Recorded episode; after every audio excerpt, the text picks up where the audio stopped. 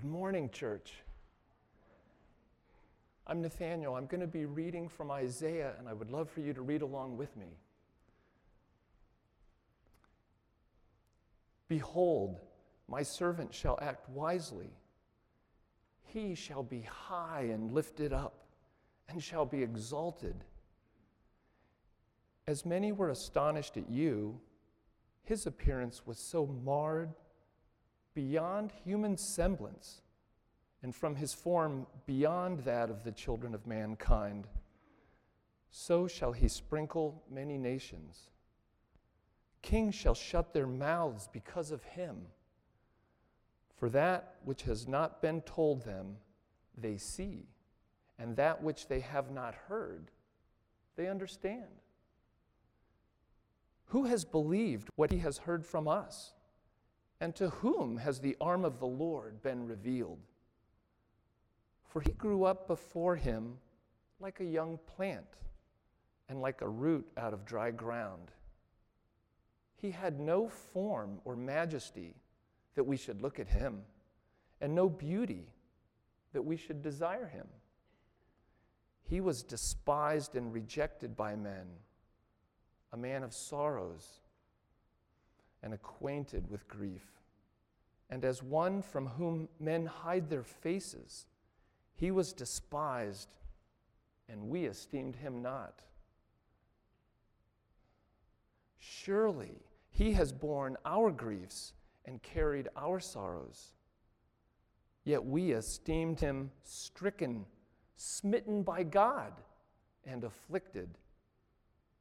But he was pierced for our transgressions, he was crushed for our iniquities. Upon him was the chastisement that brought us peace, and with his wounds, we are healed. All we like sheep have gone astray. We have turned everyone to his own way, and the Lord has laid on him the iniquity of us all. This is the word of the Lord.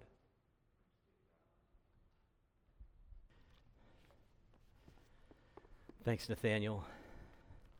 So, we are as a family reading Isaiah and digging into it and meditating on it and um, discovering that the Bible is anything but boring, that this book comes to life when you come to it in faith and in interest. And uh, so we want to invite you, if this is your first Sunday with us, want to invite you into Isaiah with us dig in with us. Uh, welcome to our fa- this is a, fa- a family gathering, a, ga- a, gathering of disciples.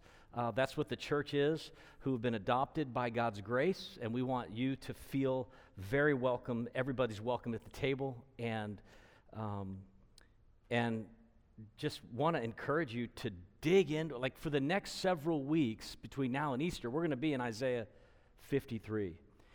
It is anything but boring. Like it's amazing what's happening. In fact, I would say put, put Isaiah 53, the end of 52, through chapter 53 on your top 10 all time scripture list. Like the, one of the top 10 lists you're going to know, read, memorize, meditate, hand to your children, teach your children, hand to your grandchildren, teach your grandchildren. Like make it part of your family life. This, this passage is amazing. It rises to the top 10 not just because it is the most frequently quoted Old Testament chapter in the New Testament, though it is, but because in it we meet this man, the suffering servant. We meet a man whose life we're like we're drawn into his life because of how he handles suffering, what he does with it, and what he can do to somehow answer all suffering for all time.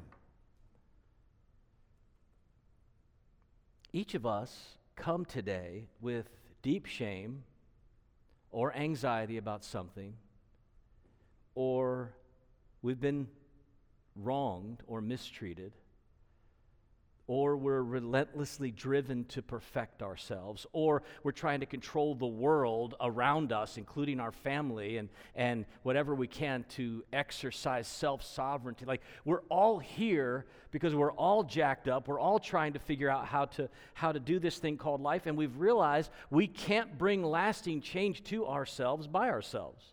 We just can't. We've tried. If someone just understood, if someone just understood my problem, like where I live, like what happened to me, well, someone does. And this, that someone is the subject of this book, and he's especially the subject of this song. I'm calling it a song because it's one of the four servant songs in Isaiah. From 42 through 53, there's four distinct songs laced throughout that section. The first one's in 42, the last one's here in 53. And it's a poem, it's a song, it's about, it's about a man. These, these songs are about a servant that God calls his own servant. Behold, my servant. And what's especially interesting about this fourth song that we're going to study over the next several weeks is that he's the suffering servant. The suffering servant that Nathaniel just read about. And what I want to do is make a case today that that is Jesus of Nazareth, the same man who walked the shores of Galilee with Peter, James, John, and Andrew and, and made a fire and ate fish and changed the world. That's the suffering servant we're talking about today. So let me give you a little bit of a sense of how this is going to unfold. I have a picture I'm going to show you, but not quite yet. Mike's going to hold on the picture for just a second. I want to do a little setup. So I said five stanzas. Did I say that there are five stanzas in this song? The first stanza is at the end of chapter 52. Each stanza has three verses. So five stanzas, three verses each. Are you with me? The first one is the end of 52. Really, the chapter break should be up there at the end of 52. It, it, that's where chapter 53, I think, should really begin. That's the first stanza. The second stanza is chapter 53, verses 1, 2, and 3, and then the next three verses, and so on, all five stanzas. All right, with that in mind, let me throw this picture on the board. I think it'll help you a little bit to see what's going on here. So, these five stanzas trace the story of the gospel. And under the inspiration of the Spirit of God, Isaiah, 700 years before Christ, sketches for us the beautiful story of the gospel in this fourth servant song. So think about this image on the board as the sending, coming, living, dying, rising life of Christ, the story of the gospel. And if you think of it that way, you'll see each stanza has its place in this trajectory from humiliation to exaltation. The first stanza um, is kind of a like a trailer to the whole story, like a table of contents, like a, an introduction to the book. So I'm putting it at the top to start the whole thing, number one. And, and so we're going to see in just a second that verses 13, 14, and 15 of the previous chapter introduce us to the gospel story beautifully. The second stanza takes us from his birth into his adulthood and his suffering. The fourth stanza gets us right to the death and the burial of Jesus. The fifth stanza takes us to the resurrection. Now, we seem to be missing a number here. Are you with me? Are we missing a number? Anybody catch that? You got that? What number is it? Three. Here it is in the middle of the song, the center of the song, is the hidden reason for his suffering. And we're going to look at that next week. We're going to think about the reason for his suffering. And a little preview you're the reason for his suffering. He came to suffer for us. So when we get into that middle stanza, we're going to see so explicitly that he bore our shame and sin and sorrow for us. But that's next week. So today, first and second stanza. Next week, third and fourth stanza, end Easter Sunday, fifth stanza, resurrection celebration. That's where we're heading. I hope this makes sense to you. All right, thanks, Mike. I'm going to go to the first main point the Gospel of Isaiah. So the one here is at the top of the image, and we're just thinking big picture.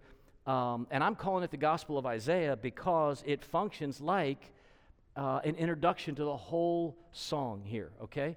All five stanzas. Verse 13. Join me right there. Nathaniel just read this. Behold, my servant. This first stanza is in the voice of God. God is speaking. God speaks in the first stanza and the last stanza. The voice of God is, is the way we understand Behold, my servant. God is speaking here, and he says, This is my man, this is my servant. Behold, my servant shall act wisely. He shall be high and lifted up, and he shall be exalted. Now, if you're a student of the Bible, circle, if you like marking or, or, or, making notes or you're taking notes in a journal, circle that word behold. You see that? Don't move too quickly past it. Behold, this is my servant. It's kind of like God saying, okay, hey, attention here. I want to show you something. I'm inviting you into a vision of accomplishment. I want you to see that this is going to be successful because it's not going to sound successful at first. Watch and see what my servant will do. Watch and see what my servant will do because you would expect a Messiah of power and authority to come in and just kind of level the place and say, look, I'm in charge, new sheriff in town, here's how it's going to happen. But that's not what happens. He will be high, verse 13. He will be raised. He will be lifted up. He shall be exalted, but not before he is utterly humiliated. And this causes the kings of the earth to shut their mouths. They've never seen anything like it, verse 15.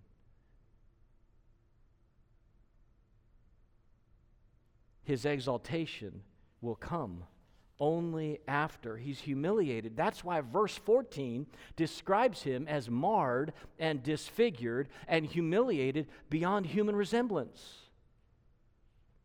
People who teach the Bible and say of verse 14 that this prefigures, that this predicts the suffering of Christ, his beating and his abuse. And, and, and, being crushed into an unrecognizable mass of flesh before the cross and on the cross. People who teach that, that from this passage, the prophecy of the cross is fulfilled are exactly right. This is, I think, a prediction of the cross of Jesus and everything that happens to him up to that point. 700 years before it happens, 700 or more. But that is not all that's going on here. This is not just a prophecy about him being beaten, crushed, and put on a cross.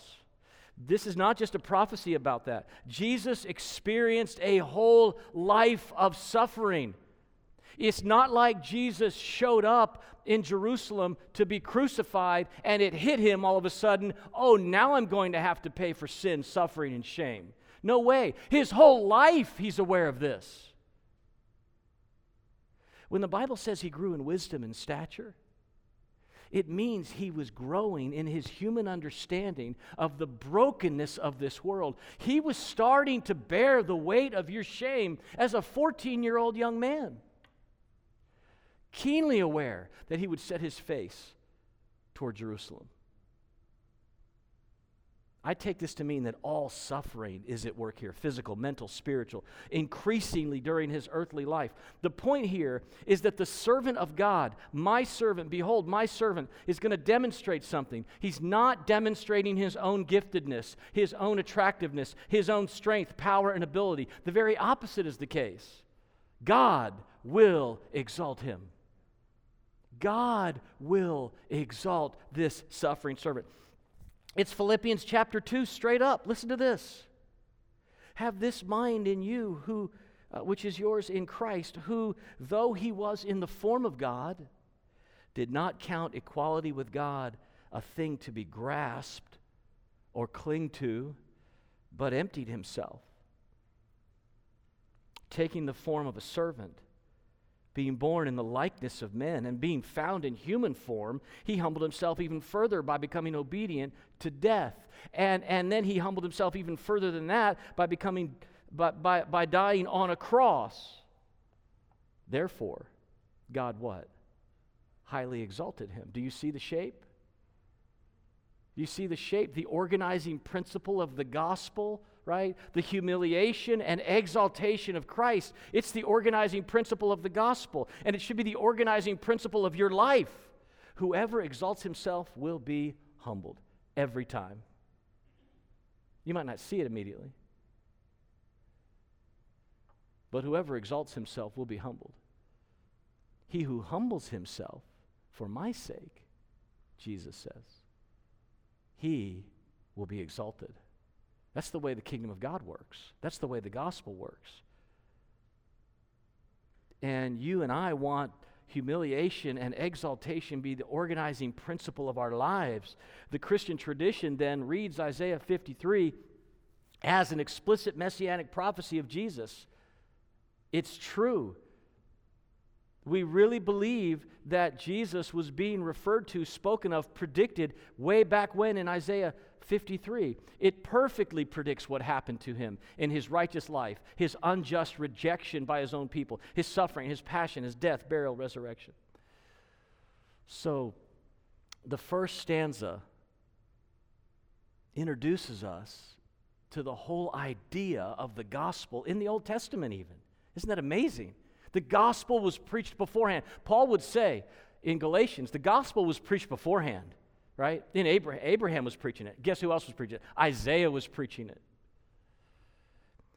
So, stanza number one. But before we go to the second stanza, let me say this. Some of us, very well intended, probably to help our children, I think, I, I know that's the case,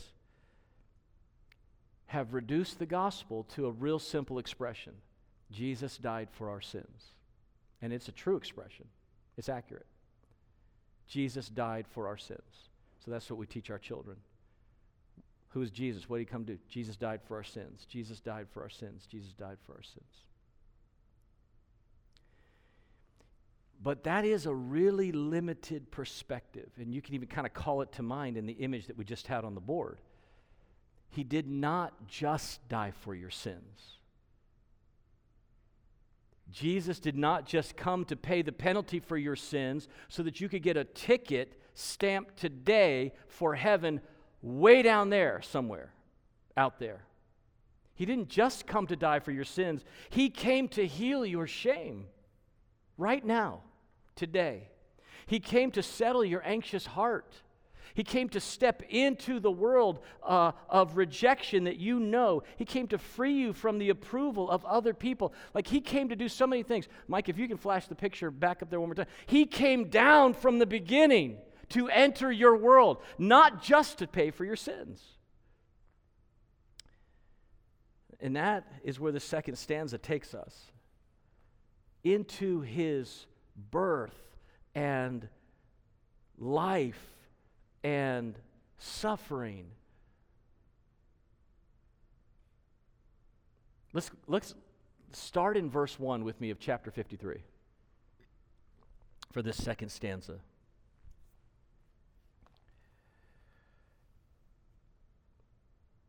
Who has believed what he has heard from us?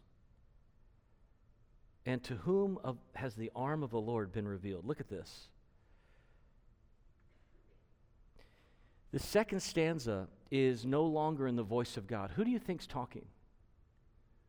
This is the voice of a believer. So, this next stanza is the voice of a believer among those who do not believe. Who has believed what he heard from us?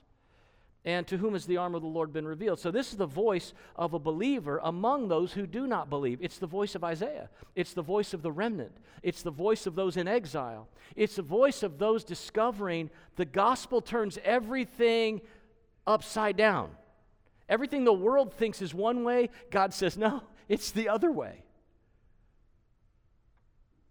Who would believe that the arm, like, okay, so the arm of the Lord, second part of that verse, you see it? To whom has the arm of the Lord been revealed? Who would believe that the arm of the Lord flexes its muscles through humility and meekness and gentleness and healing and forgiveness?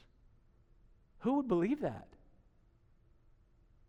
Like, who would believe that God is showing up to make a point and make a statement and flex his muscles and, and, and say, The arm of the Lord is here? Who would believe that it's happening like it's happening? This is exactly what John writes about in chapter 12 of his gospel when Jesus is teaching and his disciples are, are really not clear on this and, and, they're trying they're having a hard time processing it. And jesus says look unless a grain of wheat falls into the ground and dies it can't bring life. I'm telling you about what's about to happen to me. I'm going to go die to make this possible.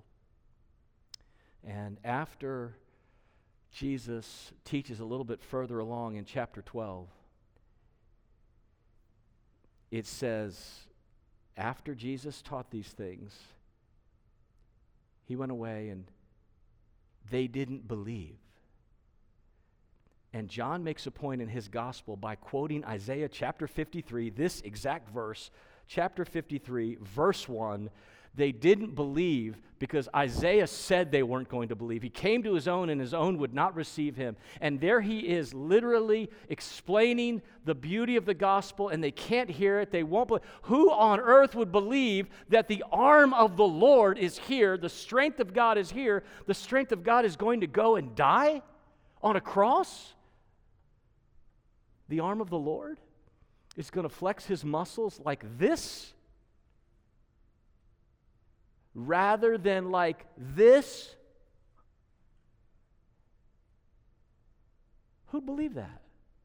Who would believe that you could be saved through a man who would give up his life without a fight? It's mind blowing. Humiliation and exaltation is the organizing principle of the gospel. It should be the organizing principle of every life of every disciple. Here's the second verse, verse 2.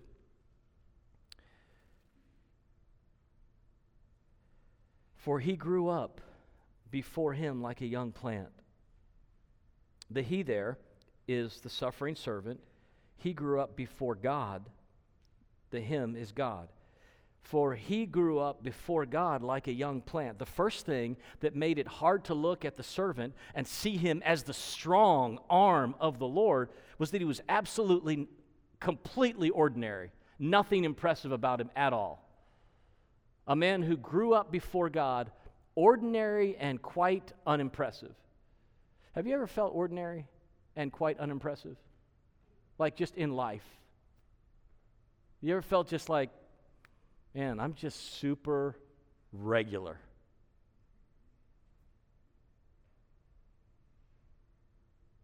That's the amazing thing about Jesus. Jesus did not show up. He, Jesus didn't show up six six, V'd out, and golden bronze. He came super ordinary appearance, very regular. A young plant grew up, it says. He grew before God like from, from seed to stalk. He was plainly and truly human, like a shoot from the stump of Jesse. Isaiah 11. He had a natural growth cur- a natural growth curve that would have made any pediatrician proud. Like he was just a regular guy. And he had a natural human ancestry traced.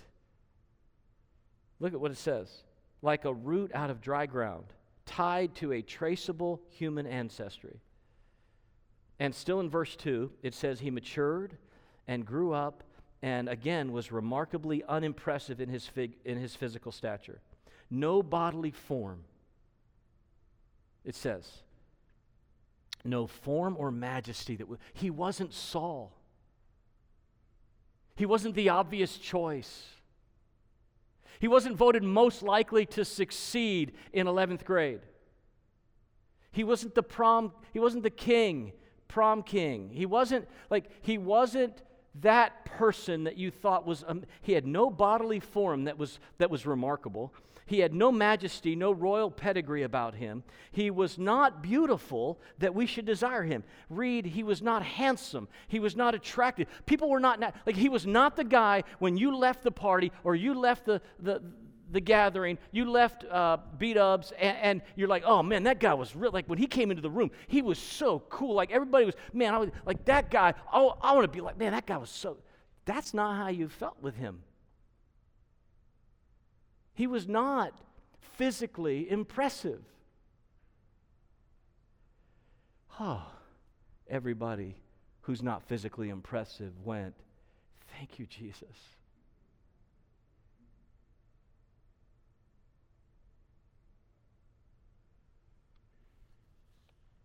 Have I confessed that I've always wanted to be taller? Have I said that publicly? Have you heard this story?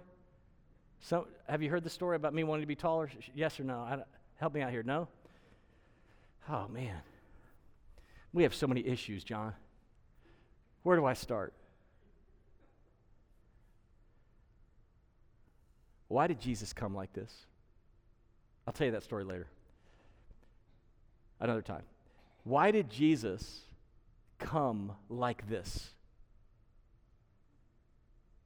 Because Man looks on the outward appearance, fill in the blank, but God looks at the heart. God looks at the heart. He's coming for everybody. He's not coming for the cool people. He's not coming for the successful people. He's not coming for the impressive people. Jesus comes for everyone. He had to come this way, or God doesn't have any integrity. I want you to hear the gospel today. Jesus came not just to save you from your sins, but to prove that what you look like on the inside is far more important than what you look like on the outside.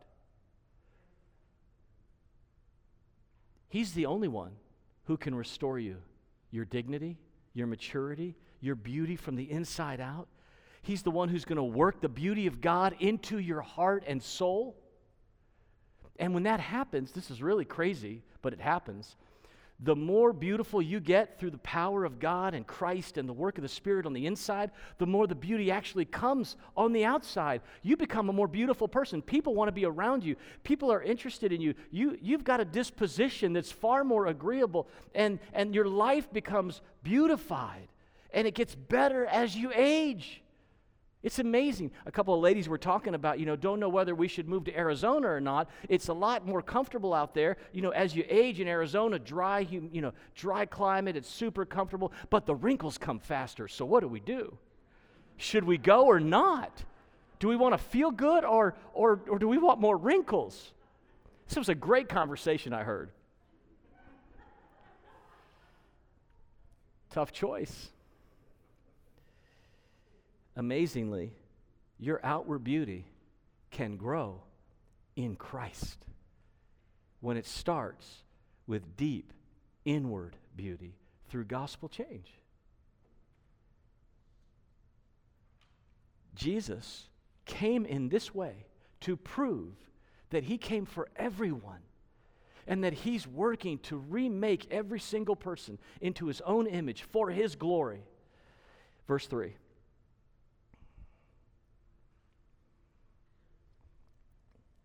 I'm going to go a little further into his life, further down. Right, so sometimes we say, like C.S. Lewis, further up and further in. You remember that? Further up and further in from Lewis? Well, this is kind of like that, except it's down.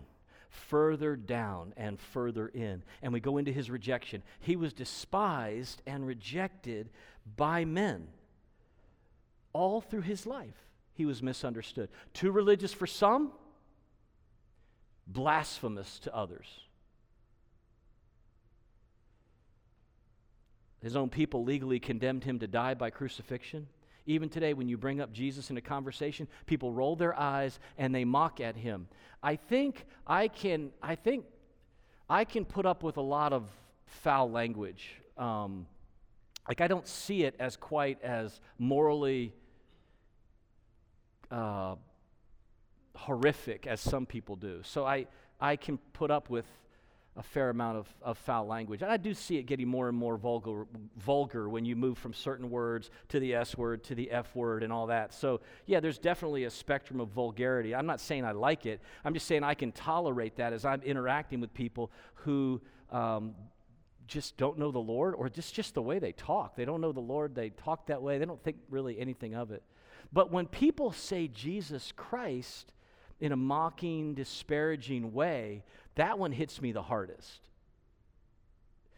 Um, you know, when it just becomes the most frequent use of cursing on the job site, when you hear Jesus Christ, Jesus Christ over and over again in a negative, cursing kind of way, to me, that's in a different category than just somebody who's slipped into a really unhealthy habit of just saying this and that and this. And they just, like, they just don't even, it's, it's almost like they don't know other words. Like, it's just a limited vocabulary. And I, am not saying that, I, I'm, I'm saying to understand what's happening, it's just a limited vocabulary. Don't, don't think less of an unbeliever because they have a limited vocabulary.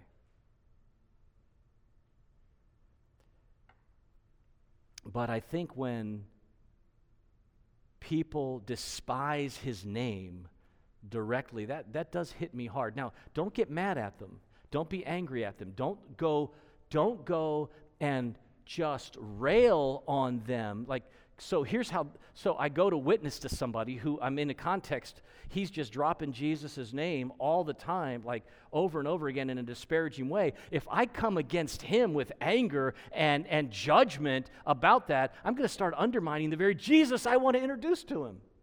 So be careful with that. Be careful that you're not mad at unbelievers for acting like they've never met Christ, because they haven't. Jesus experienced way more of this than you and I will ever experience. Like, that's what you need to be thinking about when you see it happening. When you see or hear that kind of talk, it, it's that they're despising and rejecting him. You know, so he was despised and rejected. Perhaps that's what it means. I'm thinking especially about his name.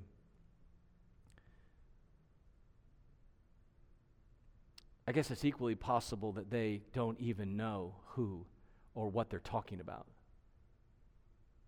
So I'm just trying to say, don't be mad at them. Does that make sense?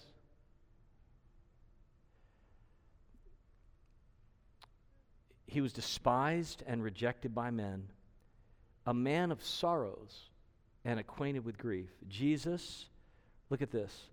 Jesus experienced sorrow and grief during his lifetime. At the relational level, he was deeply disturbed and broken when his dude, when his bro, when his guy, Lazarus, died. He wept uncontrollably. When he got there, uh, when he's discovering the death of Lazarus in real time, he's feeling deeply broken. He, Yes, he feels the weight of the cosmic grand scope of and weight of sin and suffering. And so it causes him to mourn and say things like, Blessed are those who mourn. But he also felt it at the level of friendship. My bro is gone.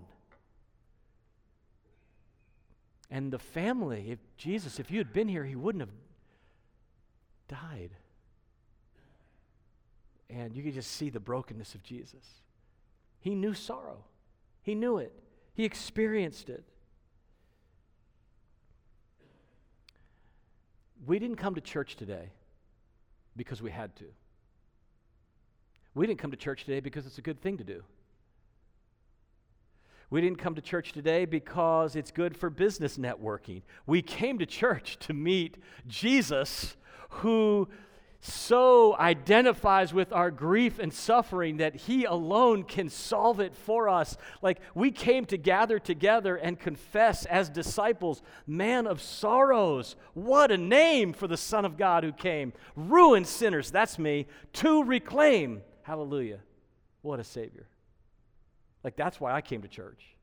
I came to church to know the man of sorrows, to rejoice in Him rescuing us Hallelujah, what a Savior. well acquainted, like friends with grief. Who are you friends with? He was despised and rejected by men, a man of sorrows and acquainted with grief. One other thing before we leave this verse notice the word despised. Despised and rejected. I think we often use the word like we think belittling and mocking and, and an active mocking of someone, an active, you know, belittling of them. But that's really not the sense of the text here. Despised in this context means more like he's of zero importance. Not even seeing him as a person. He's a loser. When mankind, even his own people, especially his own people, saw him, they said, Man, I, I don't have time for that.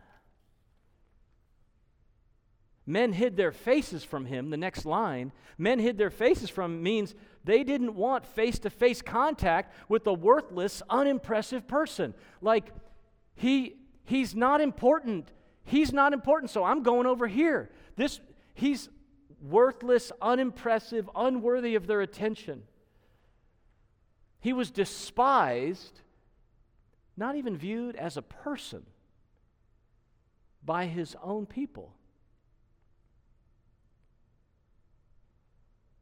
I want you to think back to a time when you experienced shame or super obvious unimportance, not even recognized as a person.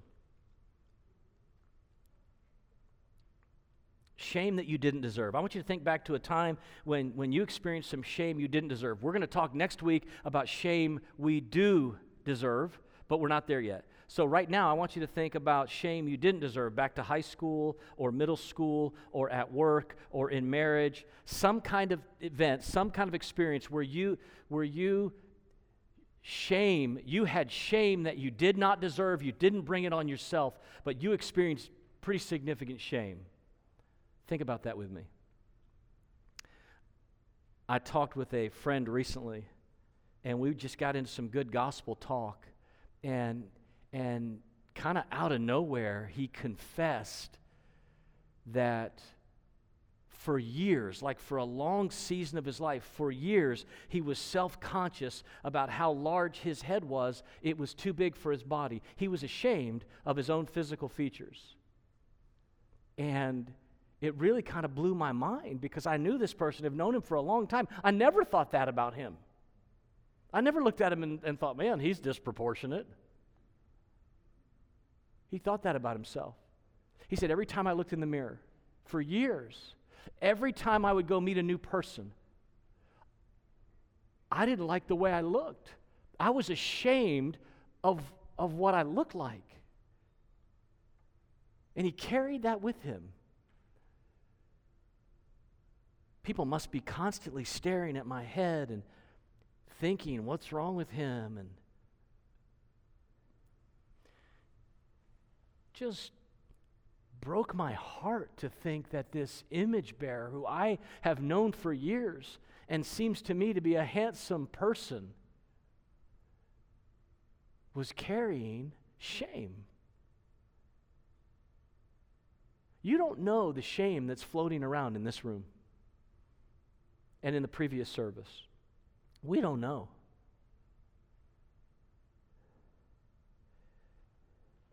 No matter what your shame is tied to,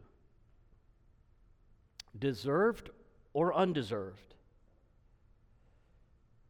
overly self conscious about your appearance, or shame that, that you experience because someone else did something to you.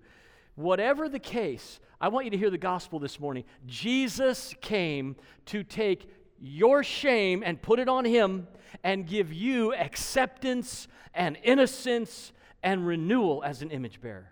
That's the gospel. Like, there's no shame that's too big that Jesus can't interrupt it and stop it in its tracks. Shame for acceptance. Are you with me? shame for innocence. That's the heart of the gospel. I'm going to, Jesus wants to, Jesus is saying to you, I want to take your shame and I want to, I'm going to take it on myself in my suffering. In fact, I lived my whole life for this. I experienced some shame, so I know exactly what it would feel like. I'm going to take all of your shame onto myself. I'm going to go make a pleasing offering to the Father. And we're going to turn back all the shame. That's amazing. I'm going to heal you.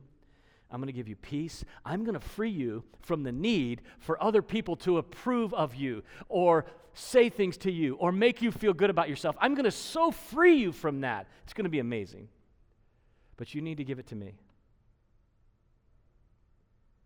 You can do that by saying in a simple prayer, by faith, Jesus, I trust you with my shame. I can't fix it. Here I am.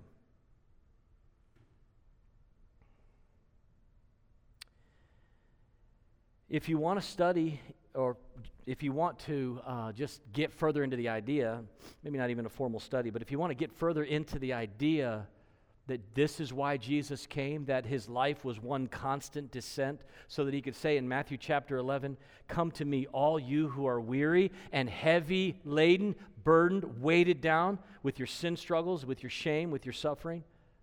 I'll give you rest. This, uh, this book that I want to recommend. It's my, it's my new favorite book, great resource, gentle and lowly. We've got them available out here. It, is, it will help you to press in to, to who Jesus is, why he came, why he was so accessible, why he came down, why he, what he wants to do with your life, and how you can trust him. I want to encourage you to, to, to check it out. Those of you who are interested, this just might be what you need right now to really understand the gospel on this matter. Here's one thing that Dane Ortlund says. I'll, I'll close with this.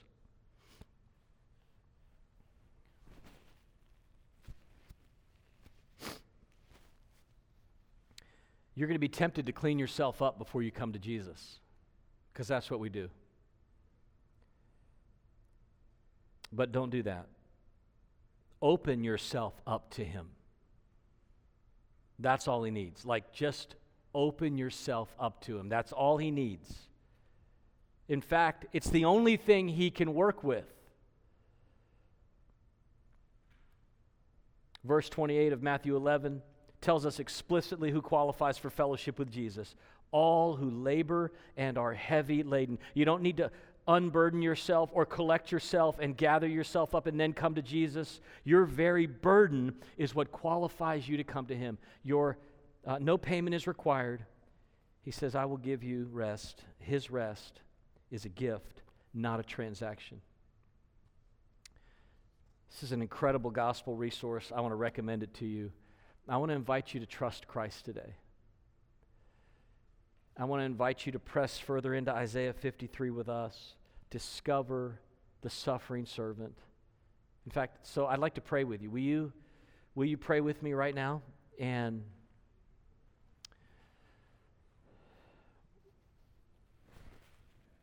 I want to encourage you to take just a moment. Those of you who are willing and kind of ready to do this, maybe you're not ready, and that's okay. Just give us a second. But those of you who are, Take the shame, take the sin struggle, and roll it on to the beautiful, strong yoke of Christ right now. To the one who says, to the suffering servant who says, My yoke is easy and my burden is light. Lord Jesus, I don't know what to do with this, but I'm tired of carrying it. Will you please take it from me? Say something like that to Jesus right now. The quietness, this place. And we're going to sing. And as we sing, continue to make it your prayer. Lord, we entrust our lives to you. Help us to be disciples, faithful, humble us, that we might see you exalted in our lives. And this we pray in Christ's name. Amen.